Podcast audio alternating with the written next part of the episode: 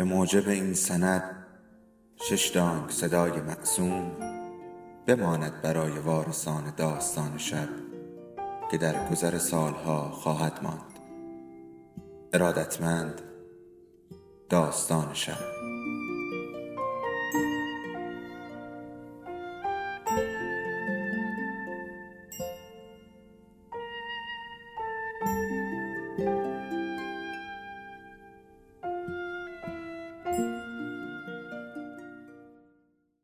یکی بود، یکی نبود.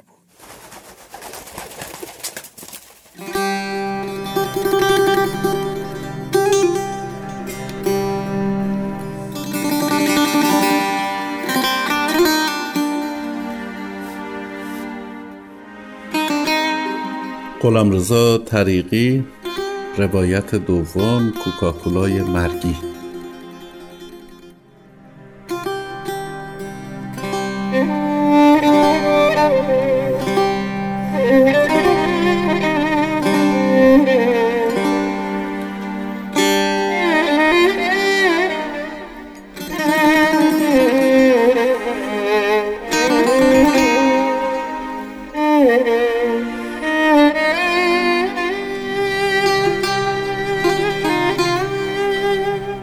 نشسته بودم وسط باغ، تا چشم کار میکرد درخت بود و گل.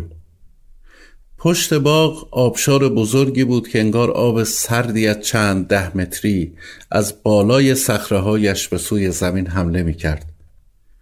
من آبشار را نمیدیدم، فقط صدایش را از جایی که نشسته بودم میشنیدم. شهودی در وجودم بود که میتوانستم منبع صداها را مجسم کنم. انگار به همه جهان اشراف داشتم. درست وسط باغ تکیه داده بودم به یک بید مجنون قدیمی و داشتم کوکاکولای تگری می‌خوردم. لابلای خوردن کوکاکولا سیگار برگ هم می‌کشیدم و دودش را به طرف آسمان فوت می‌کردم. حس گرسنگی نداشتم، انگار یک بره سالم همین چند دقیقه پیش خورده باشم. غرق آرامش و لذت محض بودم. پوکی به سیگارم زدم و خواستم دستم را بالا بیاورم تا یک قلپ نوشابه بخورم، اما دستم بالا نیامد. انگار سنگین شده بود. 2-3 باری خواستم نوشابه را بالا بیاورم، نشد. به قوطی که فشار آوردم دستم سوخت. گیج شده بودم. نوشابه که نمیتوانست در این 2-3 دقیقه داغ شده باشد. جرعه قبلی هم که خوردم تگری بود. دوباره به دستم فشار آوردم، اما فایده ای نداشت. مگر امکان دارد که دست راست من نتواند از پس بلند کردن یک نوشابه بر بیاید؟ به فکرم رسید که احتمالاً به خاطر فشار زیادی که به دستم آوردم قوطی نوشابه مچاله شده و دستم را بریده. من که تا همین 2-3 دقیقه قبل به همه هستی اشراف داشتم، حتی نمیتوانستم سرم را بچرخانم و ببینم چرا دست راستم اینطور شده. عصبی شدم، آنقدر عصبی که خواستم قوطی نوشابه را پرت کنم. دستم اما یاری نمیکرد. شانه‌هایم را تکان میدادم، اما از بازو به پایین هیچ خبری از تکان خوردن نبود. انگار که من با تمام توان میخواستم دستم را تکان بدهم. آنقدر دست و پا زدم که عرق کردم در آن خنکا. فریاد کشیدم و همه چیز سیاه شد، اما هنوز دستم تکان نمیخورد. دوباره فریاد زدم و دیدم باغ غیب شد. حالا من ننشسته بودم، دراز کشیده بودم روی زمینی که مثل سنگ بود. این را از فشاری که به پهلوهایم می آمد فهمیدم. روز با آن روشنی تبدیل شده بود به سیاهی مطلقی که در آن چشم را نمی دید. همه چیز عوض شده بود. تنها چیزی که تغییر نکرده بود سوزش وحشتناک دستم بود. سرم را به طرف دستم برگرداندم. در تاریکی چیزی نمی توانستم ببینم. حس تندیسی را داشتم که در سنگی بزرگ گیر کرده و هرچه زور میزند از آن بیرون بیاید نمیتواند. با تمام وجود فریاد زدم. گلویم خشک شده بود، اما فریادم آنچنان قوی بود که با 10% هم بتوانم اطرافم را متوجه کنم. چند لحظه ای از داد زدنم گذشته بود که مردی قوی جثه با فانوسی در دست از تاریکی پیدا شد و به طرفم آمد. به ذهنم آمد که این همان شیخ است، همان شیخی که با چراغ دنبال انسان می گردد. نزدیکتر که آمد دیدم کلاه نظامی روی سرش گذاشته. خواستم بخندم اما نمی توانستم. فانوس را که پایین تر گرفت دیدم کنار من چند نفر دیگه هم دراز به دراز افتادند، انگار خواب باشند. فانوس را به طرف چهره تک تک کسانی که خوابیده بودند برد و چیزی پیدا نکرد تا اینکه به طرف من آمد و نزدیک صورت من ایستاد. گفتم لابد شیخ انسان را یافته، آن انسان آرمانی منم و الان شیخ خوشحال خواهد شد. اما حدسم درست نبود. تازه وقتی نزدیکتر آمد فهمیدم تمام لباسهایش نظامی است. با نوک پوتینش ضربه‌ای به پهلویم زد و گفت چته؟ چرا عربده میکشی نصف شبی؟ خواستم حرف بزنم اما زبانم مثل کاغذی که به قیر چسبیده باشد به کامم چسبیده بود. فقط گفتم دستم. فانوس را به طرف دستم برد. نگاهی کرد و گفت خب دست چی؟ گفتم نمیدونم. گیج بودم. نمیدانستم چطور از آن باغ از وسط یک روز بهاری آمده بودم به این شب جهنمی. من کجا؟ اینجا کجا؟ مگر آن کوکاکولا چقدر میتوانست دستم را بریده باشد؟ داشتم خودم را به خاطر فشار دادن قوطی کوکاکولا نفرین میکردم که مرد خیزی برداشت و عقب پرید. ای وای! ای وای که گفت افتاد روی 2-3 نفر از آنهایی که کنارم خوابیده بودند. تازه فهمیدم که آنها جسد نبودند، زنده بودند. وقتی با فحش و هراس از خواب پریدند. در محوطه سیاه باز شد و مرد نظامی دیگری همراه با نور بیشتری آمد تو. با عصبانیت گفت اینجا چه خبره؟ وسط داد و بیداد کردن بقیه نظامی اول که حالا از جایش بلند شده بود فریاد زد خفه شین بابا. بعد رو کرد به نظامی دوم و گفت جناب سروان یکی از بچه ها رو عقرب نیش زده. من در همان حال دلم برای کسی که عقرب نیشش زده بود سوخت. همه از جا پریدند و لباسهایشان را تکاندند. من هم میخواستم بلند شوم اما نمیتوانستم. داشتم برای مرد نیش خورده دلسوزی میکردم که نظامی اول به طرف من آمد و گفت اینو میگم جناب سروان حالش بده. خودم وقتی اومدم دیدم عقرب روی دستش داشت راه میرفت. از تصور اینکه عقرب مرا نیش زده باشد از حال رفتم. سیاهی بود و سیاهی تا اینکه چشمم را در روشنای یک چادر بزرگ باز کردم. هیچ کس در نزدیکی هم نبود. از نور شدیدی که از بالای چادر می آمد رو برگرداندم. دیدم چند قدم آن طرفتر یکی با روپوش سفید و شلوار خاکی پشت به من دارد نماز می خواند. صدای همهمه بیرون به یادم آورد که شب بین سربازها بودم.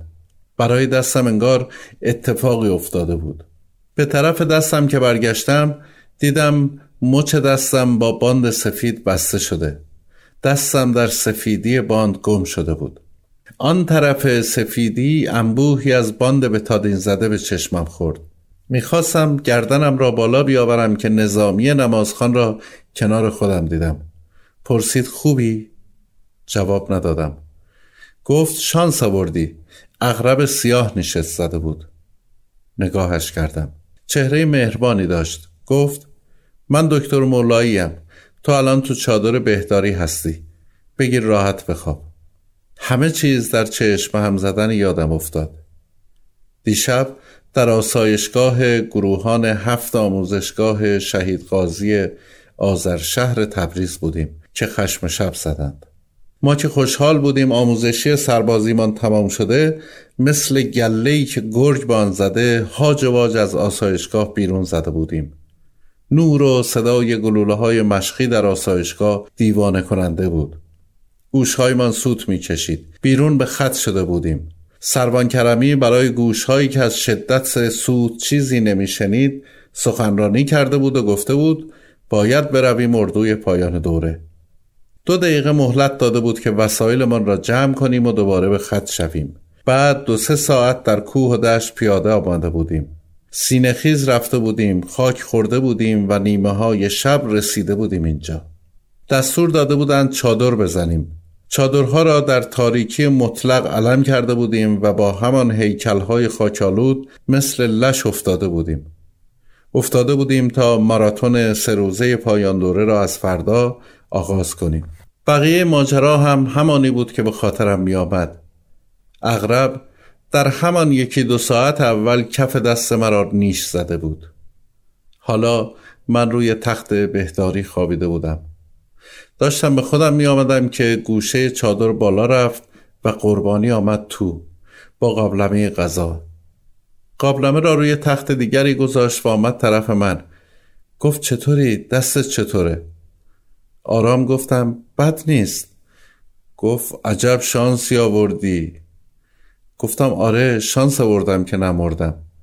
خندید و مشتی به شکمم زد و گفت نه بابا اینو نمیگم که، منظورم اینه که تو خیلی خوش شانسی. همون شب اول بهونه گیرت اومد و اومدی بهداری گرفتی خوابیدی. دهن بچه‌ها رو سرویس کردن، از اذان صبح یه سره دارن جون میکنن بدبختا. تو میگیری میخوابی تا اردو تموم بشه، بعد شب میری خونه و خلاص. خواستم جواب بدهم که مهلت نداد. ادامه داد ببین راستشو بخوای منم شانس آوردم. شدم مسئول غذای گروهان. همش با ماشین تو راه پادگانم، اصلا نمیرسم تمرین کنم. گفت و رفت. این جمله را در طول آن 3 روز از خیلی ها شنیدم. وقتی داشتند چادر بهداری را در روز 3 جمع می کردند، سربان بهداری هم آمد و گفت واقعا شانس آوردی، همش گرفتی خوابیدی. و من حالا آنقدر ناداشتم که بگویم چه شانسی جناب سربان، این که عقرب سیاه آدمو نیش بزنه شانسه؟ گفت عوضش این 3 روز رو خوابیدی، اون بیرون پدر بچه ها رو در آوردن. گفتم جناب سربان خوابیدن تو این اوضاع خیلی خوبه، ولی به نیش عقربش نمیارزه. از تک تک بچه هایی که همون بیرون دویدن بپرسید که کسی حاضر بایست عقرب سیاه نیشش بزنه ولی در عوض 3 روز استراحت کنه؟ به خدا هیچ کس حاضر نمیشه. سربان نگاه عاقلان در صفیه کرد و گفت شعر نگو بچه، برو بیرون، باید چادر رو جمع کنیم. آرام لنگ چادر را بالا زدم و خزیدم میان نور.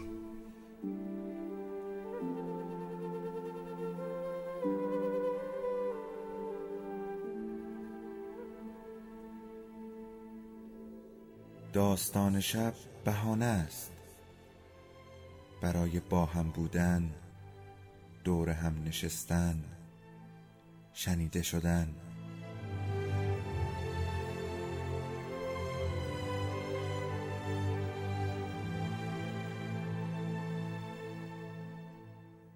صدای افسانه ها رو میشنوین.